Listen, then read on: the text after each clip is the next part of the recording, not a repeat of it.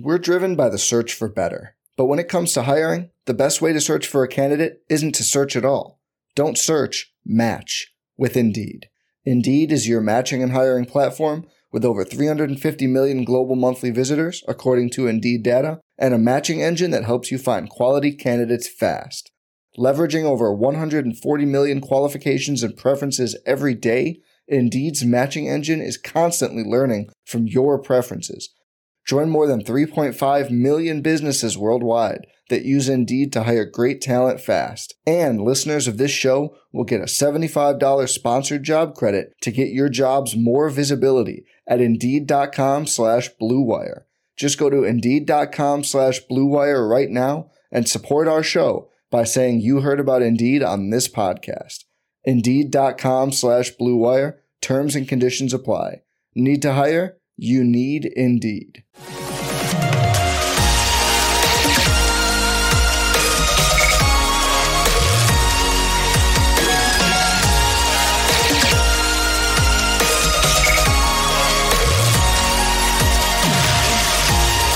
And away we go. Episode 283 of the Al Galdi podcast. It is Friday, April 1st, 2022. It is, yes, April Fool's Day 2022. Do not get fooled. Beware of getting fooled on this April Fool's Day 2022. Uh, this also is the birthday of Sean Taylor. So a salute to the skies on this Friday. Sean Taylor would have been 39 today. Uh, this also is a day on which we can officially bury the Wizards as play-in tournament contenders in the 2021 2022 NBA season. The Wizards on Thursday night officially eliminated from play-in tournament contention thanks to the Atlanta Hawks beating the Cleveland Cavaliers 131 107. So the Wizards are missing the NBA playoffs for a third time in four seasons. And remember, the Wizards only made the playoffs last season due to the play in tournament. Uh, hello and welcome to a Friday installment of the Al Galdi podcast. Are you ready for the weekend? Uh, I am ready for the weekend. It will be Final Four weekend. North Carolina versus Duke on Saturday night should be epic. Uh, my kids do now have whatever the heck it was that I had. Uh, my one and a half year old daughter had a hundred plus degree fever on Thursday. That was not good. Uh, although the kids still have their voices, so they're still yelling and screaming. My wife somehow has avoided getting whatever it is that I had. Somehow she has super immunity that I do not have. Uh, anyway, I hope that you are well, and I hope that you are ready to talk commanders on this Friday installment of the podcast because this show is loaded with commanders content. Uh, believe it or not, we have yet another commanders scandal. Now, this doesn't mean that the commanders are guilty, but we on Thursday had multiple reports that the House Committee on Oversight and Reform, which is the congressional committee that is investigating the commander's workplace misconduct scandal now is examining potential financial impropriety by the team. Uh, could this be Congress being overzealous and now going out of its way to get Dan Snyder and the team? Yeah, maybe. But could this also be Dan and his team being further exposed for their misdeeds? Uh, yes, that very well could be the case as well. Uh, next segment, I will discuss this latest scandal, this latest controversy for our football team, for which the scandals and controversies never stop. It really is amazing, isn't it?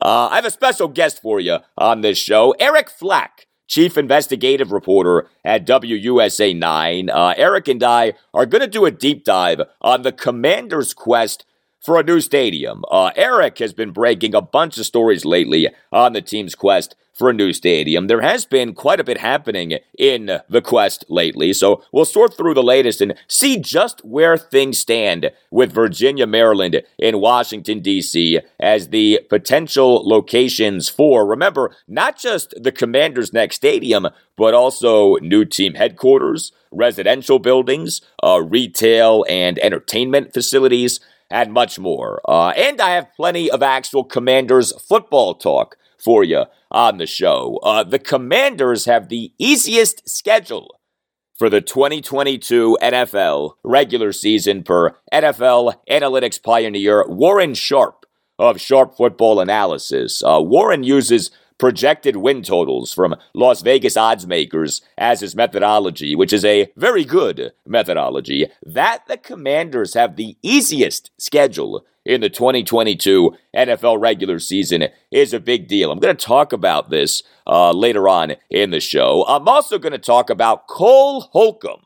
Uh, very interesting comments from both Commanders head coach Ron Rivera and Commanders general manager Martin Mayhew this week at the NFL's annual league meeting in Palm Beach, Florida on Cole Holcomb. Could it be that Holcomb is the Commanders' answer at Mike linebacker? Uh, we know that Bobby Wagner is not the commander's answer at Mike linebacker. Uh, the Los Angeles Rams on Thursday agreed on a deal uh, with Wagner, who was maybe the best free agent linebacker available this offseason. Uh, the Rams get everyone, do they not? I mean, all the Rams do is sign and trade for great players, and now the Rams have themselves another quality player in Bobby Wagner. You can tweet me at Al Galdi. You can email me, the Al Galdi podcast at yahoo.com. Email from Dr. CCB on Chase Young, who I talked about at length on Thursday's show, episode 282, of comments from Ron Rivera at his press conference on Tuesday morning at the NFL's annual league meeting. Writes the doctor, yet another doctor who listens to this podcast. First off, hope you feel better. Uh, traveling back from North Carolina, I was scouring Facebook while my husband was driving, and I ran across Chase Young's Celebrity Family Feud appearance. I had never seen it, but I know it was a topic of conversation on your podcast regarding Chase missing OTA practices last year. I know this is water under the bridge now, but the Family Feud episode didn't air until late August. So I wonder if he truly had to miss all two weeks of OTA practices to go make that money. Captains should be leaders, and leaders lead by example. If his captaincy remains, I hope he has matured and grown to be a little more team oriented and not just self oriented. Don't get me wrong. I fully support players taking advantage of outside opportunities, but I think there should be an equitable balance. JBAB, JBAB, has me working like I stole something. LOL. So I don't always get the chance to read news or view videos in real time, hence me just running across his fast money appearance. Well, thank you for the email, Dr. CCB. Uh, JBAB, in case you don't know, stands for Joint Base Anacostia Bolling, which is in Southeast DC. Dr. CCB doing very good work. And Doctor, I do think that your stance on Chase Young missing OTA practices last offseason is perfectly reasonable. Uh, your stance mirrors my stance, and you reference something that's very key. Uh, Washington last offseason only had two weeks worth of OTA practices. That's it. You know, we're not talking about six weeks or four weeks or even three weeks. Two weeks. That's it. I mean, no reasonable person has a problem with Chase Young making that money, okay? We all want to make that money. But geez, two weeks. That was it. You couldn't have attended a handful of OTA practices, which aren't even in pads, over a two week stretch last offseason. And I know the OTA practices are voluntary, but I never felt like that was some ginormous ask, especially for a guy who, as Dr. CCB pointed out, was a team captain. Uh, email from Gaston Jordan on something that I talked about last week on episode 278, and then again with NFL agent and former Redskins salary cap analyst J.I. Halsell on Tuesday's show episode 281, and that something is a potential contract extension for Terry McLaurin with the Commanders. Uh, this off the Tyreek Hill mega money contract extension with his new team, the Miami Dolphins, a four year, $120 million contract extension, although the total money in that extension is a bit misleading given that a lot of the money is in the final season of the extension. But writes Gaston, hey Al, longtime listener of the pod, the theme music is the best and the only way I get my 4 a.m. work shift started. Love the number system, by the way. Well, thank you, Gaston. I'm not sure if the theme music is the best, but it is something. Uh, continues Gaston.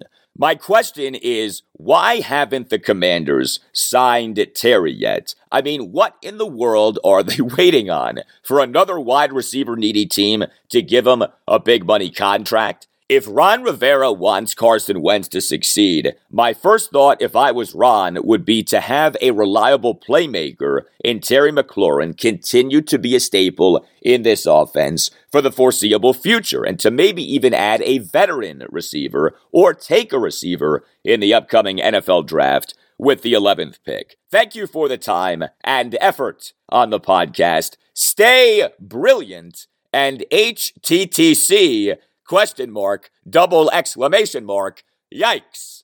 Uh, thank you for the email, Gaston. Uh, so I do think that the Commanders signing Terry McLaurin to a contract extension this offseason is a challenge. I don't, though, think that the Commanders signing Terry McLaurin to a contract extension this offseason is impossible. Uh, the Commanders are just going to have to come hard and come correct with a big money offer that is enough to make Terry say yes and pass on the prospect of unrestricted free agency or being franchise tagged next offseason. However, specific to a contract extension with Terry uh, not yet having been reached this offseason, uh, don't worry about that. You know, we went through the same concerns with Jonathan Allen last offseason, and he ended up signing a contract extension with the team. Contract extensions often don't get done until well into the summer. The start of training camp can serve as an unofficial deadline,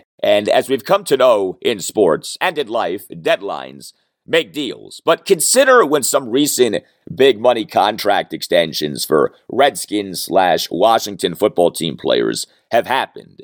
Uh, the Ryan Kerrigan contract extension. The Skins and Ryan Kerrigan didn't agree on their contract extension until late July 2015. The Trent Williams contract extension. The Skins and Trent Williams didn't agree on their contract extension until late August 2015. The Jordan Reed contract extension. The Skins and Jordan Reed didn't agree on their contract extension until early May 2016. Uh, the Morgan Moses contract extension. The Skins and Morgan Moses didn't agree on their contract extension until late April 2017. The Jonathan Allen contract extension. Washington and Jonathan Allen didn't agree on their contract extension until late July 2021. We're just beginning the month of April, so I wouldn't worry just yet that the commanders haven't yet agreed with Terry McLaurin on a contract extension this offseason. As for whether Dan Snyder should be worried about this latest scandal that has popped up via Congress's involvement in the commander's workplace misconduct scandal, well, we get to that right now.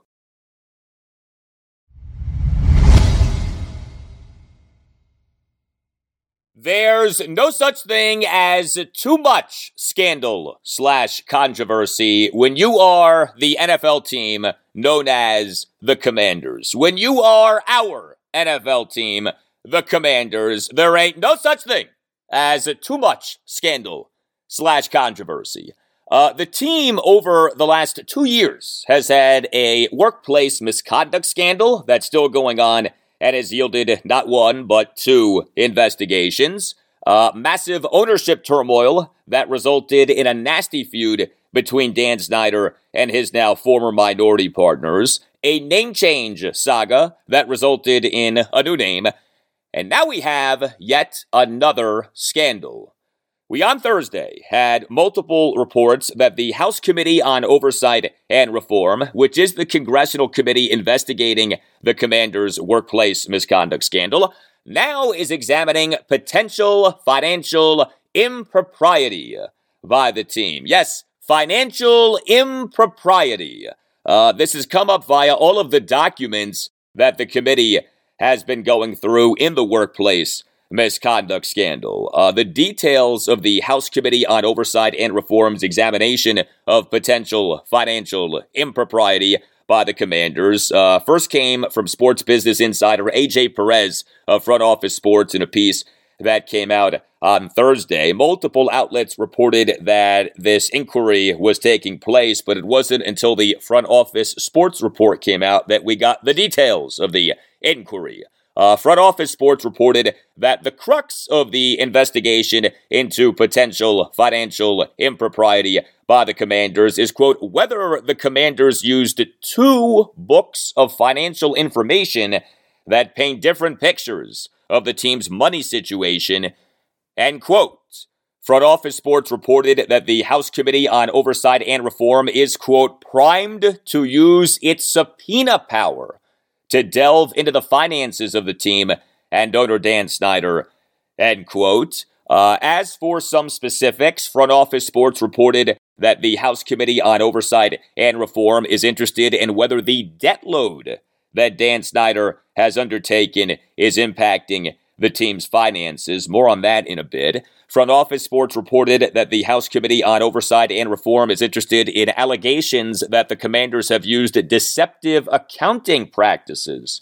Per the NFL's constitution and bylaws, clubs are required to submit a certified audit report annually. Front Office Sports reported that the House Committee on Oversight and Reform is interested in allegations of pay disparity between male and female employees including bonuses. So, yeah, we have all of this. Add all of this to the workplace misconduct scandal. Danny Boy, happy Thanksgiving. First off, happy Thanksgiving, everybody. Yes, Dan, happy Thanksgiving. Uh, now, the commanders on Thursday put out a statement to multiple media outlets. Quote, the team is not aware of any investigation by the House Oversight Committee regarding financial matters, despite vague and unsubstantiated claims today by anonymous sources. The team categorically denies any suggestion of financial impropriety of any kind at any time. We adhere to strict internal processes that are consistent with industry and accounting standards, are audited annually by a globally respected independent auditing firm, and are also subject to regular audits by the NFL we continue to cooperate fully with the committee's work. End quote. Uh, look, I'm not going to even pretend to have any idea whether Dan Snyder and the team have been guilty of all of this stuff. I mean, at this point, I don't know how you give Dan the benefit of the doubt on anything. At the same time, I'm not just going to sit here and say, well, Dan's guilty, team's guilty. All right, we don't know. Okay, we just don't know. And it's not like you necessarily have a bunch of Einsteins in Congress, okay? So uh, the potential exists for Congress uh, to be getting stuff wrong, okay? I mean, like, I am open to that possibility. I do, though, want to note a few things beyond the obvious thing of, you know, here we go again, right? Another scandal slash controversy with the team. Uh, so, first of all, regarding front office sports reporting that the House Committee on Oversight and Reform is interested in whether the debt load that Dan Snyder has undertaken is impacting the team's finances. Uh, this to me is interesting, and there's something in the report that jumped out to me in particular. So, Dan Snyder in April 2021 officially bought out his disgruntled minority partners, Dwight Schar, Robert Rothman, and Fred Smith, at a reported discounted price of $875 million, with a reported $450 million debt waiver for which the NFL's Finance Committee had made a special exemption. However, if you read the front office sports report from Thursday, uh, front office sports on Thursday reported that the price was $950 million, uh, not $875 million. So the discounted price that Dan paid for the minority shares of the team may not have been as discounted as had been reported. It's not exactly clear right now what the price was, but add onto all of that this while Dan Snyder is filthy rich by normal standards, he's actually not as rich as some other Richie riches out there. Uh, Dan Snyder, as of late Thursday, had a real time net worth per Forbes of $4 billion. For comparison's sake, the Lerners, who own the Nationals, uh, as of late Thursday, had a real net worth per Forbes of $4.7 billion. The Lerners are richer than Dan Snyder is. Uh, one of Dan's former minority partners, Fred Smith, he, as of late Thursday, had a real time net worth per Forbes of $5.1 billion. Uh, yeah, Fred Smith is richer than Dan Snyder is. But it's not just Dan's worth. Uh, there has been a belief for a while that Dan Snyder isn't nearly as liquid as we might think. And so the idea that this debt load that Dan has undertaken might be impacting the commander's finances would jibe with this notion of Dan not being as liquid as people might think and him needing cash flow. I mean, that would be why he got that special exemption debt waiver in the first place, right? Another thing is this, and look, no defender of Dan Snyder am I, but fair is fair and right is right. Ask yourself this question Where did all of these reports on Thursday come from? Have you considered that?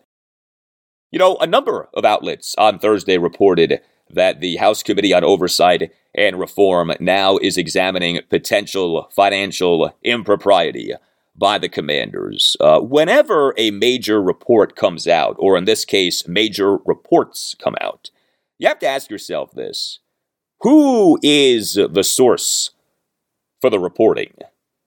Like, where is the information in the reporting coming from? In terms of the sourcing.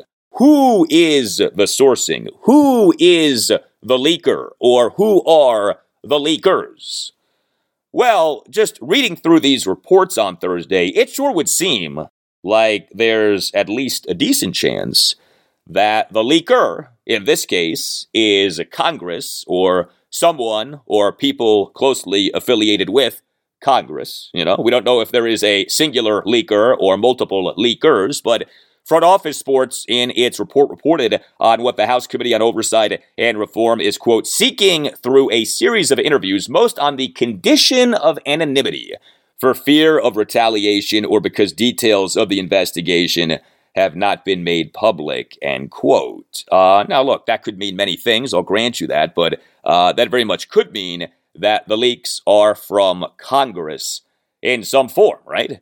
Uh, doesn't sound like the leaks are coming from the commanders. Would it make much sense for the leaks to come from the commanders? Why would the commanders want it out there that the team now is being investigated for potential financial impropriety? Sure seems like this would be something that would come from Team Congress in some form. Now, for what it's worth, the House Committee on Oversight and Reform on Thursday did put out a statement to multiple media outlets. Uh, the statement did not confirm the reports. The statement did say, quote, the committee continues to investigate the hostile workplace and culture of impunity at the Washington Commanders, as well as the National Football League's inadequate response and lack of transparency. The committee will follow the facts wherever they may lead. End quote. Uh, I would say this nobody is putting a halo over Dan Snyder's head. Nobody is playing a violin for Dan Snyder, but it's not right for Congress to be leaking this stuff to the media. If in fact Congress in some form leaked this stuff to the media, and we don't know that Congress in some form leaked this stuff to the media with certainty, if Congress did not leak this stuff to the media, then forget what I'm saying. But knowing what we know about how Washington, D.C. works, knowing what we know about how Capitol Hill works, uh, there are leaks everywhere, man, okay? Like everybody knows that. People in politics leak stuff all of the time. And if in fact Congress in some form leaked this stuff to the media about the House Committee on Oversight and Reform now investigating potential financial impropriety by the commanders. That's not right, okay? You're not supposed to be leaking stuff like that, okay? And I do think that that needs to be said. And speaking of leaks, don't ever forget this, and I can never get past this with any of this congressional stuff with the commanders. If not for the leaked Bruce Allen emails. This commander stuff with Congress would not be happening. Don't ever forget that. The hybrid roundtable this past February 3rd that resulted in Tiffani Johnston's allegations against Dan Snyder. The second investigation in the workplace misconduct scandal that has arisen due to Johnston's allegations. The multiple documents that have made the commanders in the NFL look really bad for their handling of the workplace misconduct scandal. Uh, this apparent rift that has grown between Dan Snyder and the NFL. Now, this investigation into potential financial impropriety by the commanders. None of this stuff would have ever happened if not for Congress's involvement in the workplace misconduct scandal. And Congress would have never gotten involved in the workplace misconduct scandal if not for the leaked Bruce Allen emails. Remember, the cause of Congress getting involved in this commander's workplace misconduct scandal is the reigniting of the scandal via the leaked emails from Bruce Allen during his time as a Redskins executive. The workplace misconduct scandal, for all intents and purposes, was over. Most people had moved on. The media certainly had moved on. Then came the leaking of the Bruce Allen emails from his time as a Redskins executive. Uh, the emails came out via multiple reports this past October. The emails ultimately cost Jon Gruden his job as Las Vegas Raiders head coach, and the emails also led to Congress asking questions about the workplace misconduct scandal and the NFL's handling of the matter. Now, we still don't know who leaked the Bruce Allen emails. Uh, we may never know who leaked the Bruce Allen emails, but a theory that has been out there for a while is that Dan Snyder, in fact, leaked the Bruce Allen emails. That Dan leaked the emails in an attempt to exact revenge on Bruce, as we now know that there came to be major heat between Dan and Bruce. If it's true that Dan was the leaker of the Bruce Allen emails, the very emails that led to the workplace misconduct scandal being reignited and now to this investigation into potential financial impropriety by the team. Oh, the irony! Oh, the poetry of it all! That Dan Snyder himself could ultimately prove to be the creator of his own demise. Would that not be the ultimate ending to his tenure as owner of the team now known as the commanders. Uh, now, of course, it may well be that Dan Snyder is going nowhere, right? But here we are now, yet another scandal for our football team. Potential financial impropriety. The fun never ends. First off, happy Thanksgiving, everybody. Yes, Dan. Happy Thanksgiving. Up next, our special guest, Eric Flack, Chief Investigative Reporter at WUSA 9. Nobody has been covering the Commander's quest for a new stadium like Eric has. We'll discuss the latest in the quest and when it might finally come to a resolution. We'll get to all of that and more after this.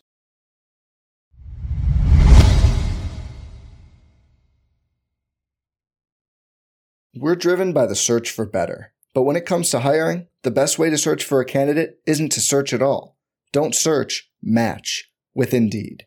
Indeed is your matching and hiring platform with over 350 million global monthly visitors, according to Indeed data, and a matching engine that helps you find quality candidates fast. Leveraging over 140 million qualifications and preferences every day, Indeed's matching engine is constantly learning from your preferences. Join more than 3.5 million businesses worldwide that use Indeed to hire great talent fast. And listeners of this show will get a $75 sponsored job credit to get your jobs more visibility at Indeed.com slash BlueWire. Just go to Indeed.com slash BlueWire right now and support our show by saying you heard about Indeed on this podcast. Indeed.com slash BlueWire. Terms and conditions apply. Need to hire? You need Indeed.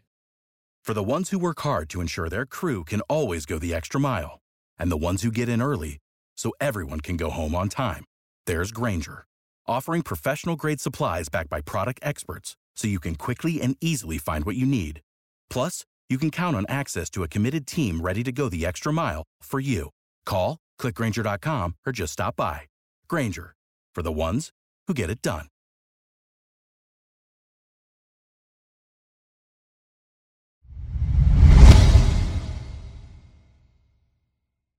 Well, as is always the case, I appreciate you listening to the Al Galdi podcast. Uh, you can help out the podcast by rating and reviewing it, uh, especially on Apple Podcasts. Please consider giving this podcast a five star rating. And also, please consider writing a one or two sentence review saying that you like the podcast. Uh, doing those things uh, takes less than a minute, and the five star ratings and positive reviews help to make the podcast successful. Advertisers look at the ratings and the reviews, and I thank you for doing them. Uh, so, there has been a lot going on lately in the Commanders' quest for a new stadium. Uh, this is a quest that we first learned of all the way back in August 2014 via an interview that Dan Snyder did with what was then Comcast Sportsnet Mid Atlantic uh, and now is NBC Sports Washington. This is a quest that has taken a lot longer than it was ever supposed to take. And this is a quest with an apparent deadline as the commander's lease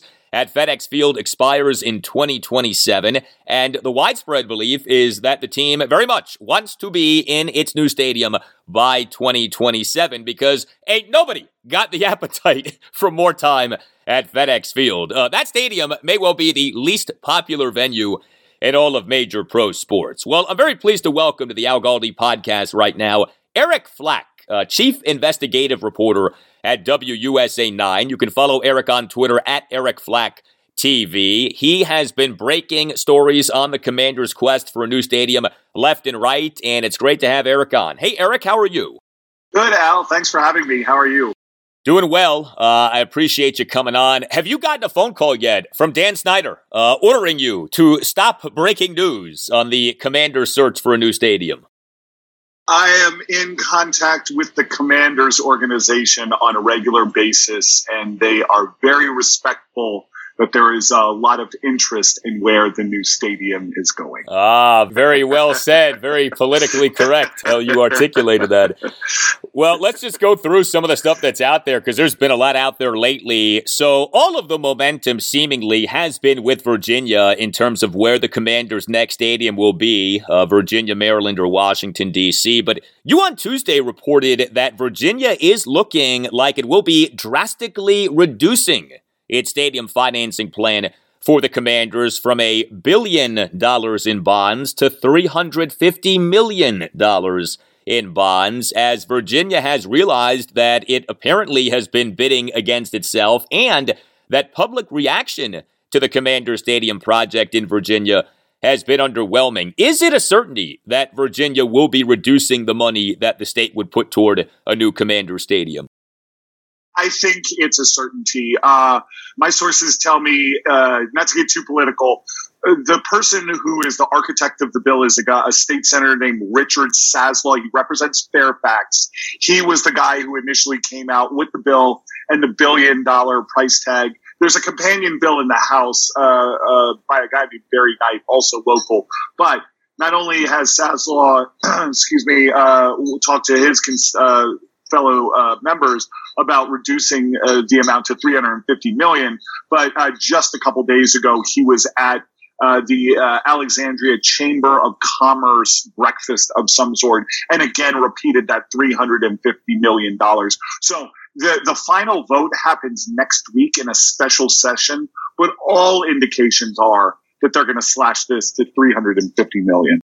I would imagine that the commanders are not happy about this. At the same time, as you noted, it has felt as if Virginia is bidding against itself. It does seem right now that Washington, D.C. is a total non factor, even though that's where most fans want the commanders' next stadium.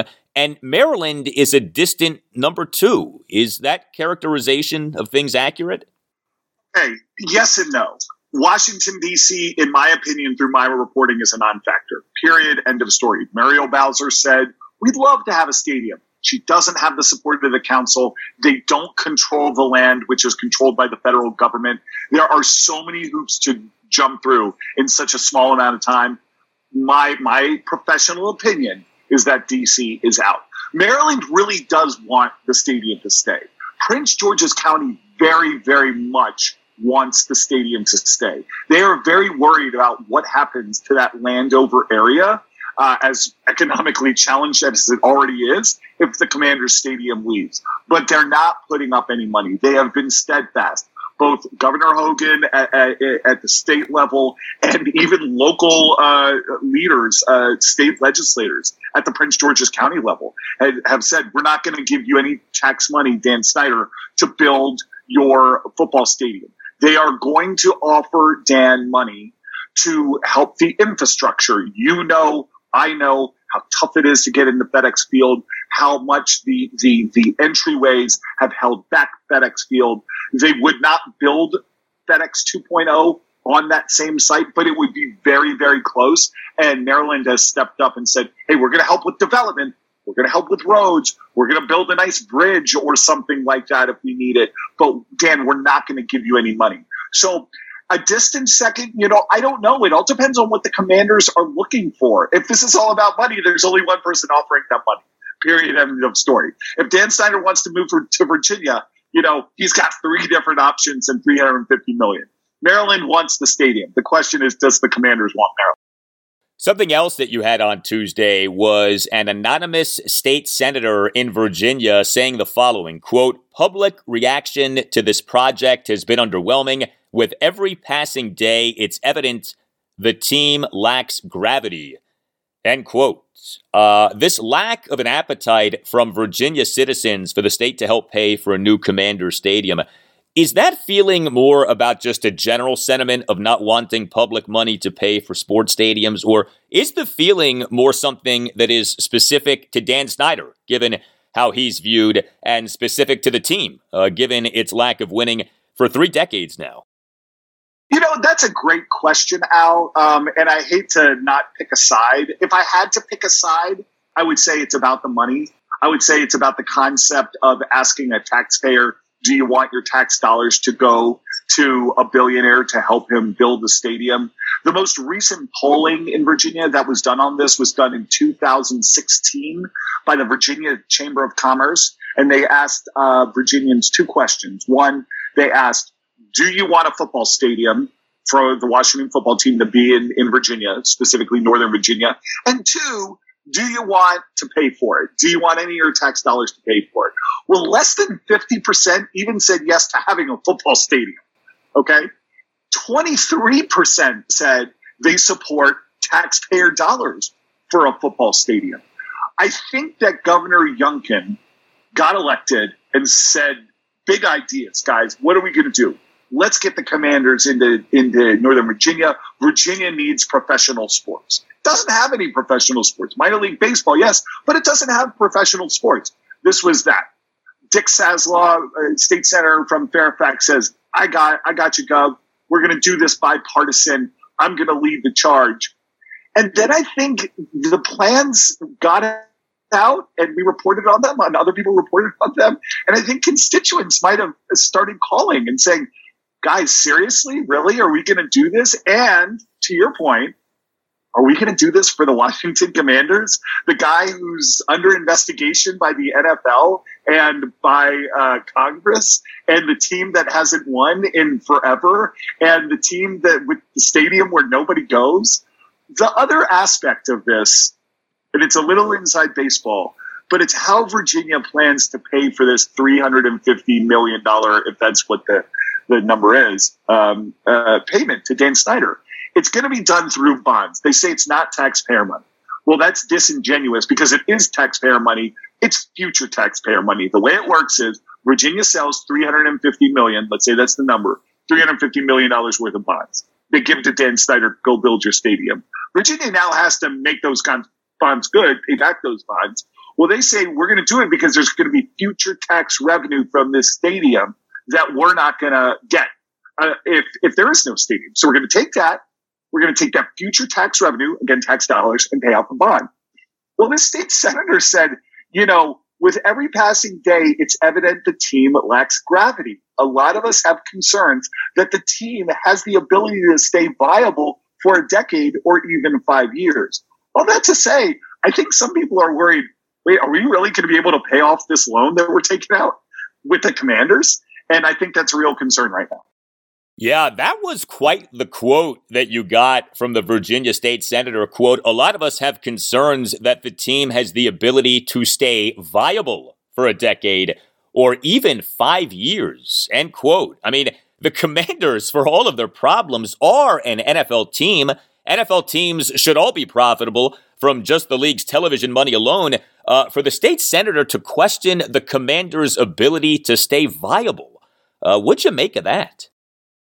And I read it back to him twice, and he confirmed it twice. So I didn't get the words wrong.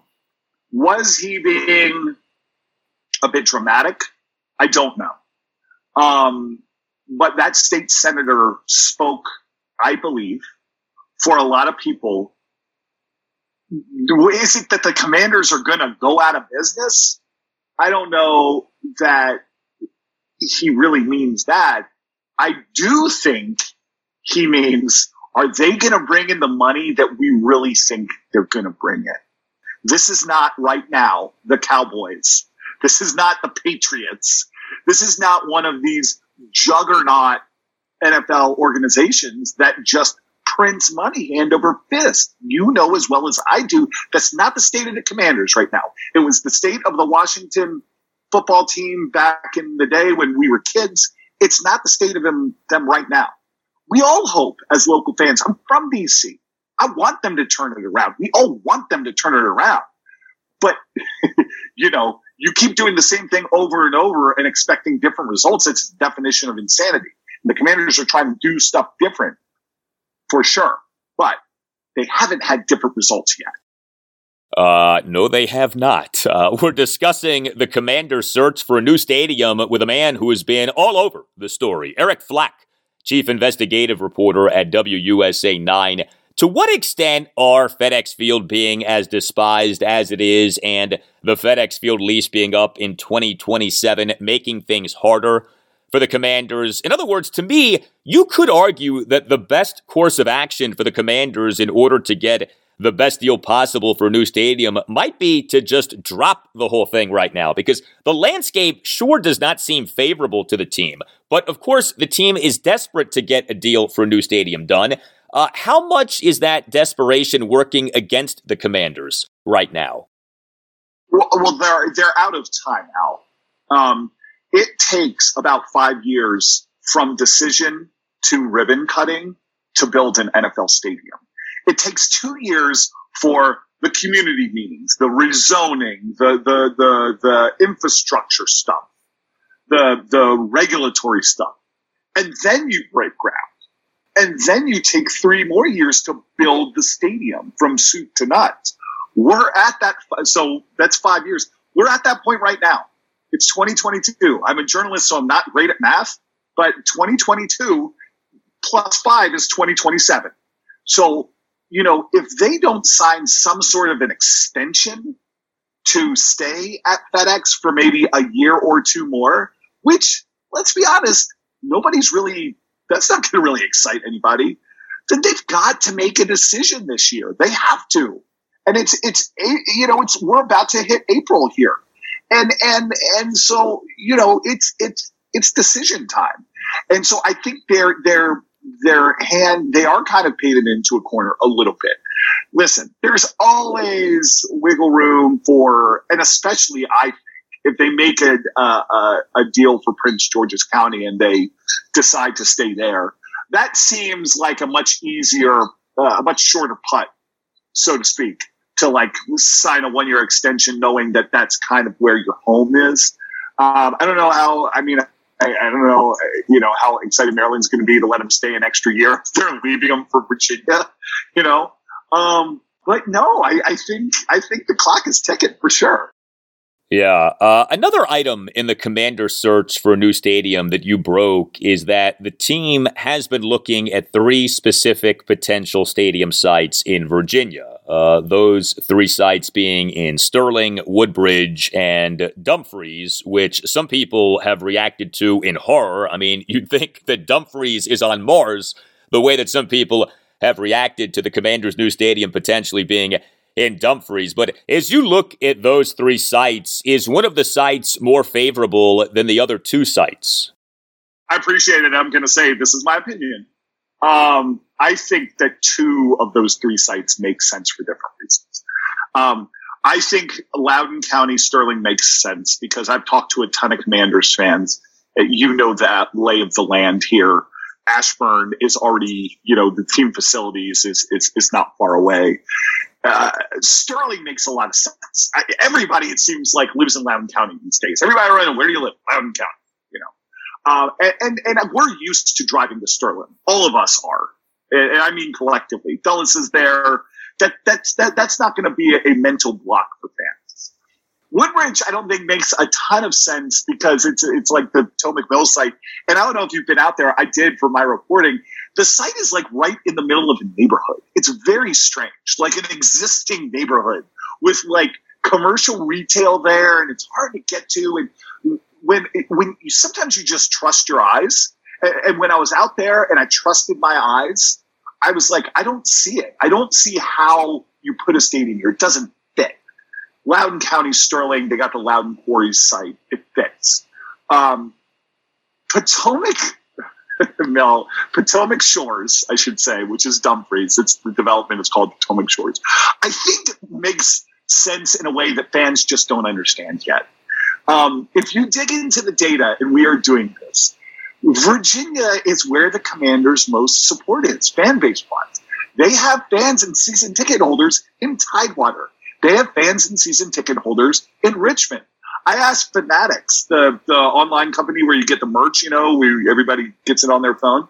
Where do, have you sold the most Commanders stuff? Washington was first. Baltimore was second. Richmond was third. So, you know, the idea that if they put a stadium complex in, in Potomac Shores and Dumfries, that they're moving to Mars, as you correctly kind of surmised.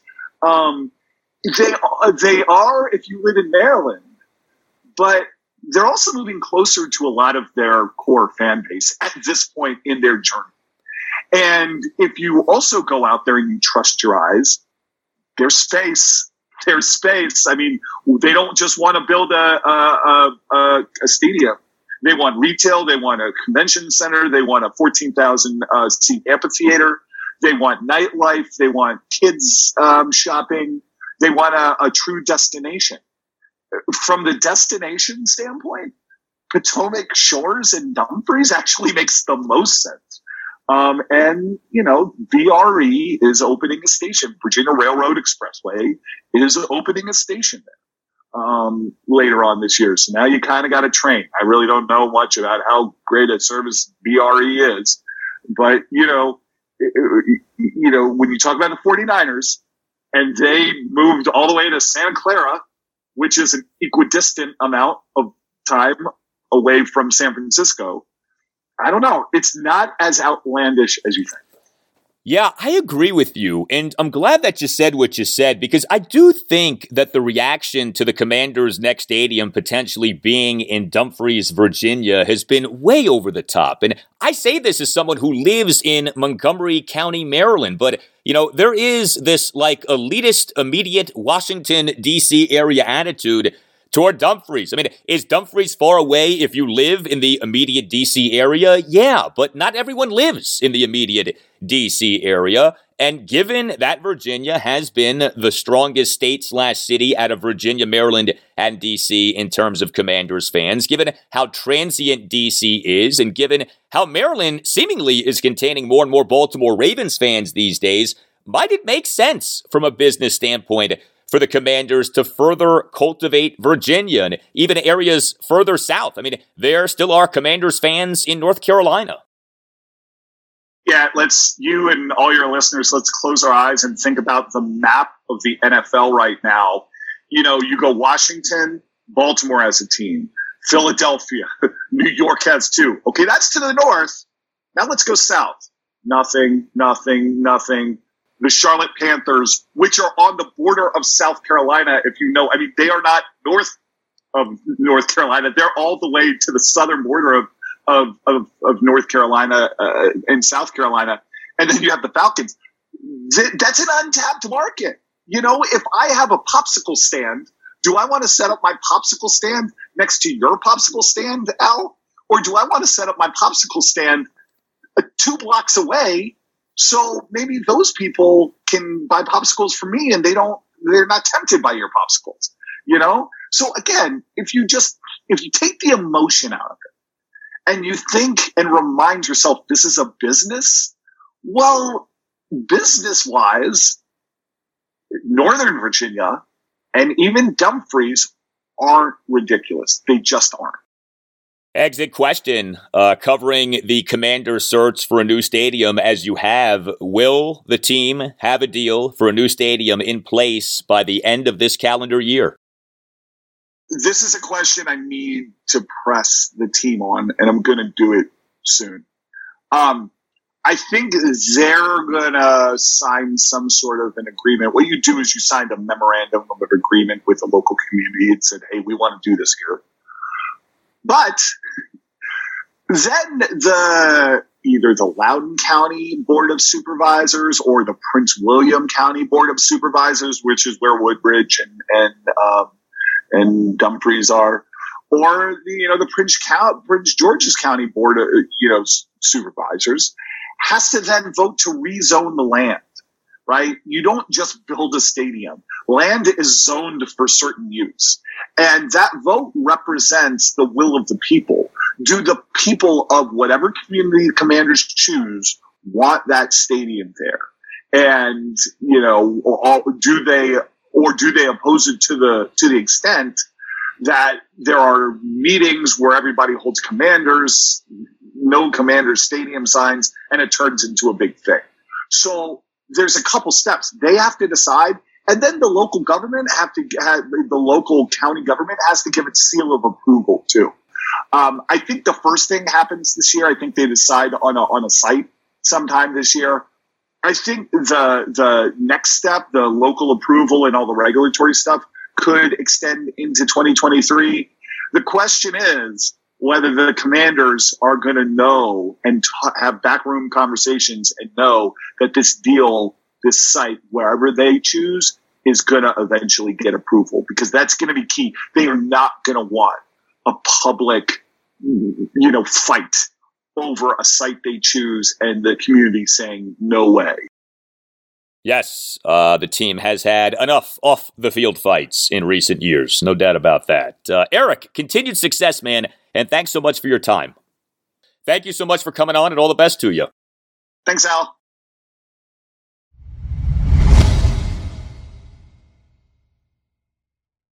All right, so there are many things that factor into whether an NFL team has a good season. Uh, perhaps the factor that never gets enough attention is strength of schedule. Uh, how difficult an NFL team's schedule is matters a lot. Uh, the NFL regular season is a tiny sample size. I mean, even now that the NFL regular season has expanded, we're only talking about 17 games. Uh, each NBA and NHL team's regular season is 82 games. Each MLB team's regular season is 162 games. Each NFL team's regular season is just 17 games. That old line from Bill Parcells of "You are what your record says you are" uh, sounds great and sounds tough, but isn't always true.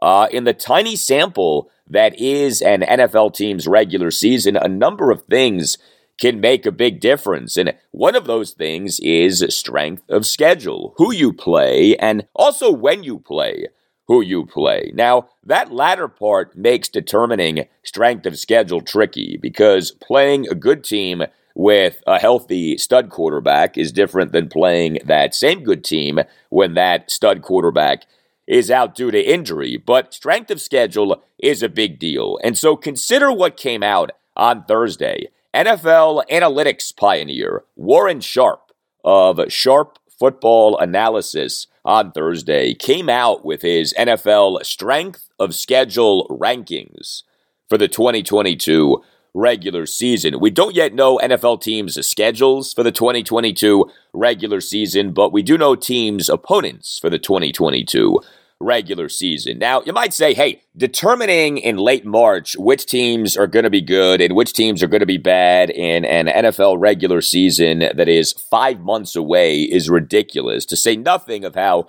the NFL is a week to week league. And you're not wrong to think these things, but Warren Sharp does his strength of schedule rankings for upcoming seasons based on projected win totals from Las Vegas odds makers. Uh, Sharp doesn't use some analytics formula. He certainly doesn't just go by teams' one loss records from the previous regular season. He uses what is to me the best thing out there in an offseason for determining how good an NFL team should be in its upcoming regular season, the team's Vegas win total. Now, what exactly Sharp's methodology is, is unclear. He only says that he uses projected win totals from Vegas odds makers. Uh, as you likely know, there are many Vegas odds makers. I'm guessing that Sharp is going off an average of win totals from a variety of Vegas odds makers. But here's the biggest takeaway for us as Commanders fans from Warren Sharp's NFL strength of schedule rankings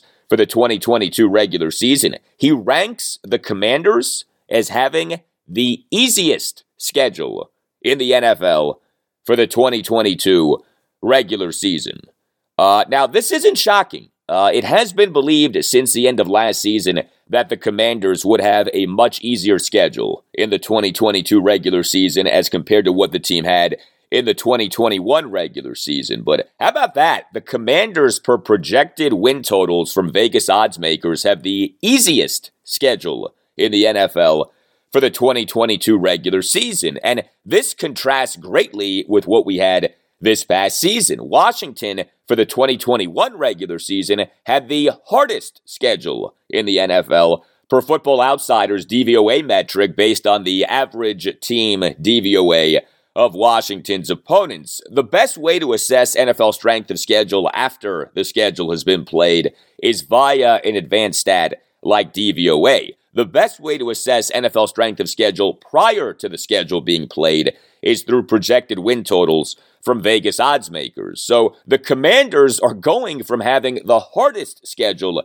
in the NFL for the 2021 regular season per DVOA to having the easiest schedule in the NFL for the 2022 regular season per projected win totals from Vegas odds makers. Uh, this is a big deal. I mean, this is a massive development. And when we talk about what kind of a season that we should expect the Commanders to have in 2022, uh, what Ron Rivera has made quite clear needs to be a step forward season. That the Commanders are poised to have an easy schedule may mean more than anything else.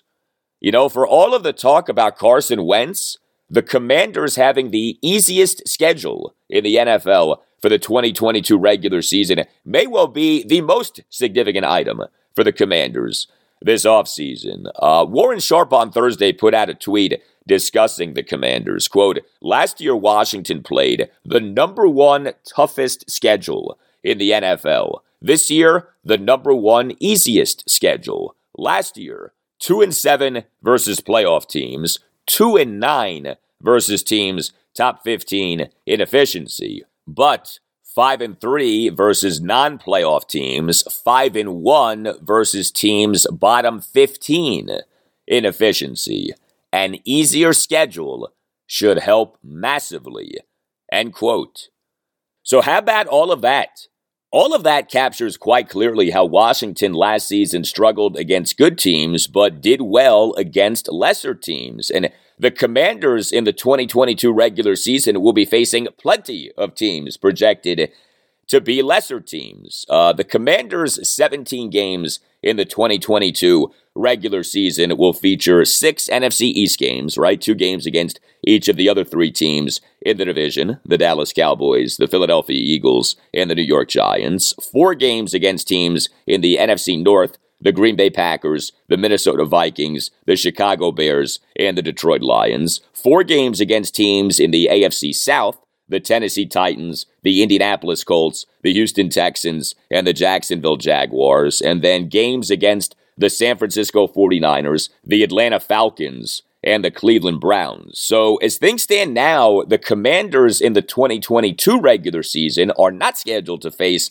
anything close to the murderer's row of quarterbacks that the team faced in the 2021 regular season. Now, there certainly are some good quarterbacks on the Commanders' schedule for the 2022 regular season, no doubt. I mean, Dak Prescott twice, Aaron Rodgers. Uh, but consider for a moment the Browns. You know, depending on when the Commanders play the Browns, the Commanders may avoid Deshaun Watson uh, if he, in fact, gets suspended. Washington in the 2021 regular season went 7 and 10 despite facing the toughest schedule in the NFL per DVOA, despite a truckload of injuries on offense, despite a major COVID outbreak late in the season, and despite the defense being a mess during a 2 and 6 start. It's not unreasonable to think that the Commanders in the 2022 regular season could win, say, 9 or 10 games, given that the schedule appears, and I stress that word, appears, to be much easier and given that it would seem highly unlikely that the team will have as much bad injury luck on offense as the team had last season, uh, to say nothing of COVID appearing to no longer be a concern. I mean, look, if Carson Wentz is a total flop, then all bets are off. But if he's just decent, he could be quarterbacking a commander's team that makes the playoffs next season. I do believe that. And a lot of that could have to do with an easier schedule and some better luck.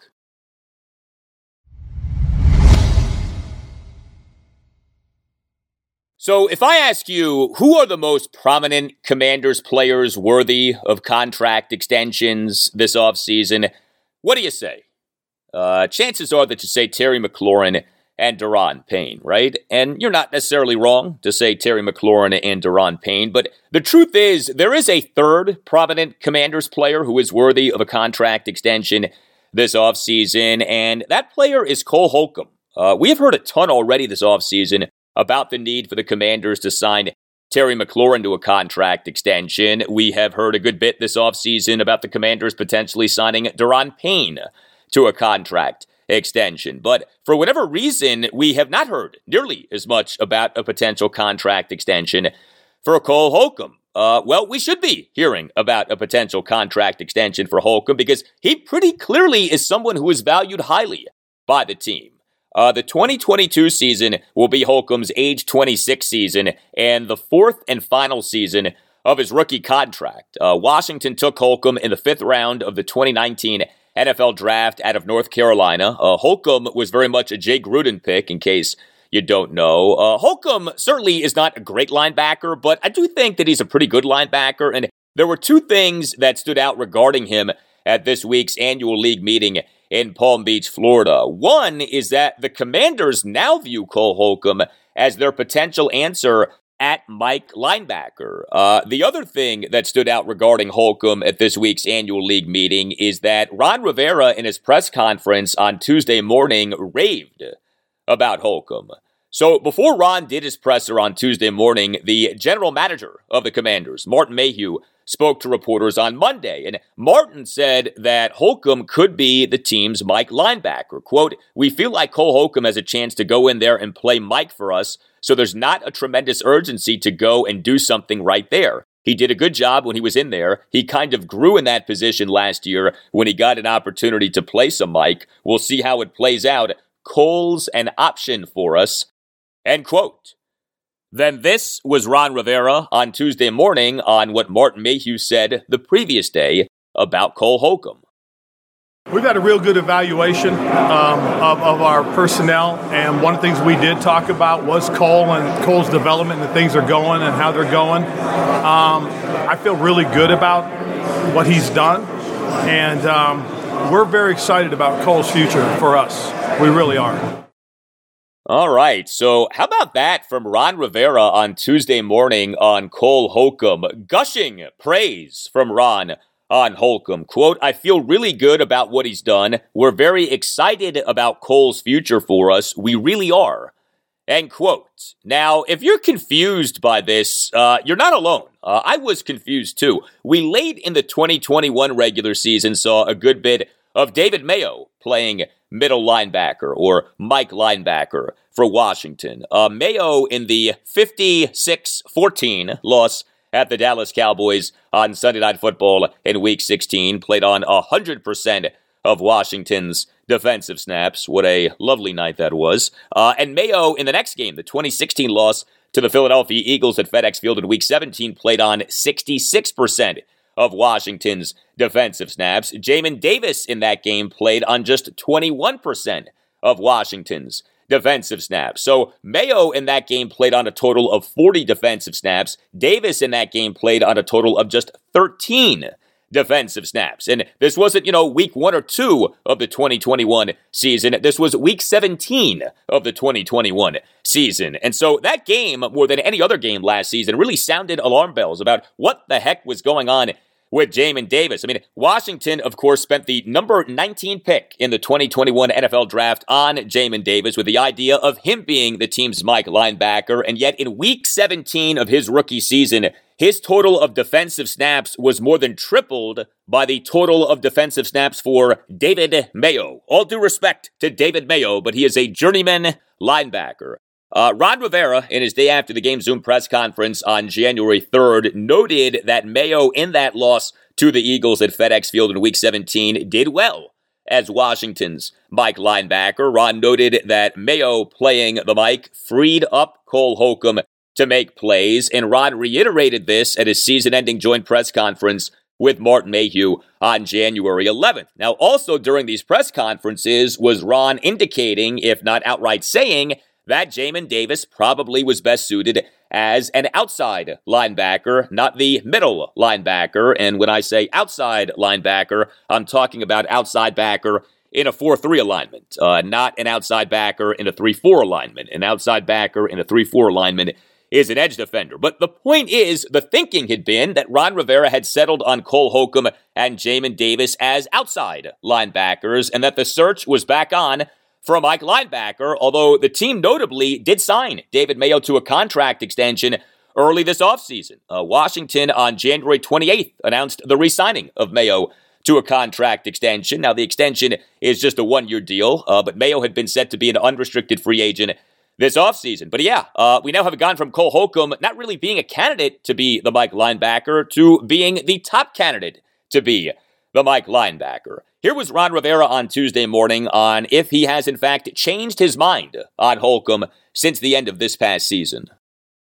Yes, since the season's been over, sitting down with the defensive coaches, listening to them talk about where we are with our personnel, what we're looking for. Um, he's a guy that we really are pleased. We really are. You look at the way he played down the stretch. You look at the way he did now. He did get COVID and get sick, and you know that, that kind of whacked him a little bit. But when we had a chance to really say, "Hey, look at what he's done. Look at how he's developed," that's pretty good. Yeah, so more significant praise right there from Ron Rivera of Cole Holcomb. Uh, Holcomb in the 2021 regular season played in 16 of Washington's 17 games and was number two on Washington in defensive snaps at 92.23. He did not play in that uh, wonderful 56 14 loss at the Cowboys on Sunday Night Football in Week 16 due to being on the reserve COVID 19 list. But how about this? Holcomb played on every Washington defensive snap in every game in which he played in the 2021 regular season, except one. Uh, Holcomb in the 34 30 win at the Atlanta Falcons in week four played on 83% of Washington's defensive snaps due to suffering a shoulder injury, but he, in each of his other 15 games last season, played on 100% of Washington's defensive snaps. Uh, now, Holcomb for the 2021 regular season did have an overall grade for Pro Football Focus of just 56.7, but Holcomb for the 2021 regular season was number one on Washington in tackles at 142. He, for the 2021 regular season, was tied for number two on Washington with two interceptions, including a fourth quarter 31 yard pick six in the 27 20 loss to the Cowboys at FedEx Field in Week 14. And Holcomb for the 2021 regular season it was number four on Washington with seven pass defenses. Uh, now, Holcomb in the 2020 regular season did miss a good bit of time. He played in just 11 of Washington's 16 games. Uh, Holcomb in the 2020 regular season missed four consecutive games due to a knee injury, then missed another game due to a concussion. But he, for the 2020 regular season, had an overall grade for Pro Football Focus of 72. Again, Cole Holcomb is not a great linebacker, but he is fast. He is a good tackler. And Ron Rivera seems to like Holcomb a lot. In fact, it was Cole Holcomb who Ron brought up the first time that he, as Washington head coach, brought up the concept of, wait for it, position flex. Position flex. Yes, Ron, position flex. I remember this. Uh, Ron, in the 2020 offseason, brought up position flex for the first time as Washington head coach, and he mentioned Cole Holcomb as a guy who offered position flex. Uh, obviously, the Commanders have not added uh, many new players this offseason. A lot of people have been wondering what's going on at linebacker, which has been an apparent need for the team for years now. Well, part of all of this, I believe, is that the team recognizes that because it has at least five defensive backs on the field so often, there isn't the screaming need for three starting caliber linebackers that some might think exists. The truth is, this whole thing about the commanders being in dire need of a Mike linebacker is a bit overrated. Uh, the team so often has four down linemen, two linebackers, and five defensive backs on the field. Heck, we've even seen the team go with five down linemen, one linebacker, and five defensive backs on the field. Remember, in today's NFL, nickel is the base. Forget about 4 3 versus 3 4. Nickel is the true base defense for every team in the NFL right now. But another reason why the Commanders have done so little at linebacker this offseason is that they seem to think that they already have their answer at Mike linebacker in Cole Holcomb. And so, especially considering that Holcomb probably isn't commanding some sky high price, uh, don't be surprised if Holcomb signs a contract extension with the Commanders before Terry McLaurin and Daron Payne sign extensions with the team.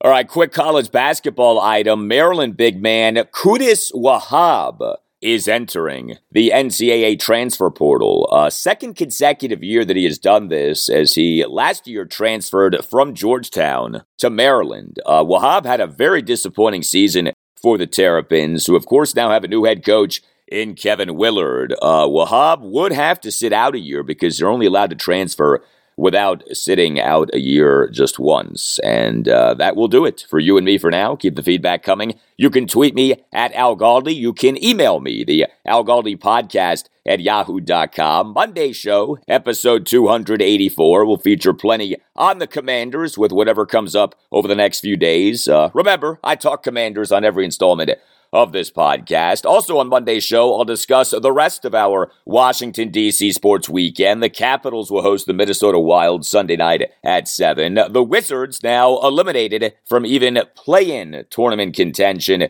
will host the Dallas Mavericks Friday night at 7 and will be at the Boston Celtics Sunday afternoon at 1. And I'll hit on anything significant that comes up at Nationals and Orioles spring trainings with opening day on April 7th now less than a week away. Uh, we did have some O's news on Thursday. Uh, two injuries have popped up for the Nats. Starting pitcher Eric Fedde was scratched from his scheduled exhibition game start against the New York Mets on Thursday evening due to tightness in his right side. Uh, and utility man Ehire Adrianza suffered a quadriceps injury in the game. Uh, also, Nats manager Davey Martinez earlier on Thursday essentially said that Victor Robles is the Nats starting center fielder and Lane Thomas is the Nats starting left fielder. Uh, that's notable given Robles' struggles this exhibition season off his struggles the past two seasons. Uh, meantime, Orioles manager Brandon Hyde on Thursday morning confirmed what most had thought John Means will be the Orioles' opening day starter. Uh, not like there were many other realistic options for the O's. You know, the O's right now only have two rotation spots set. Those for Means and free agent acquisition Jordan Lyles. Uh, it is looking like reliever Tyler Wells is being transitioned to a starting pitcher, but also like he'll be making tandem starts with someone else as opposed to having his own spot in the rotation. Whose pitching will be worse this coming season? The Nats pitching or the Orioles pitching? Uh, there's a question for you. Have a great weekend, and I'll talk to you on Monday. First off, happy Thanksgiving, everybody. I'm Mark Chapman. Welcome to the Planet Premier League podcast. Each week, Cesc Fabregas, Nedum Onuoha, and myself talk all things Premier League. As a player, you don't have time to talk. No. You don't have time to make a plan. You just need to deal with wave after wave after wave. We watched Coach Carter, and he said, "Oh, afterwards, the game's just about doing this for your teammates." And I remember looking around halfway through the film, and half the squad was asleep. Planet Premier League. Listen wherever you get your podcasts.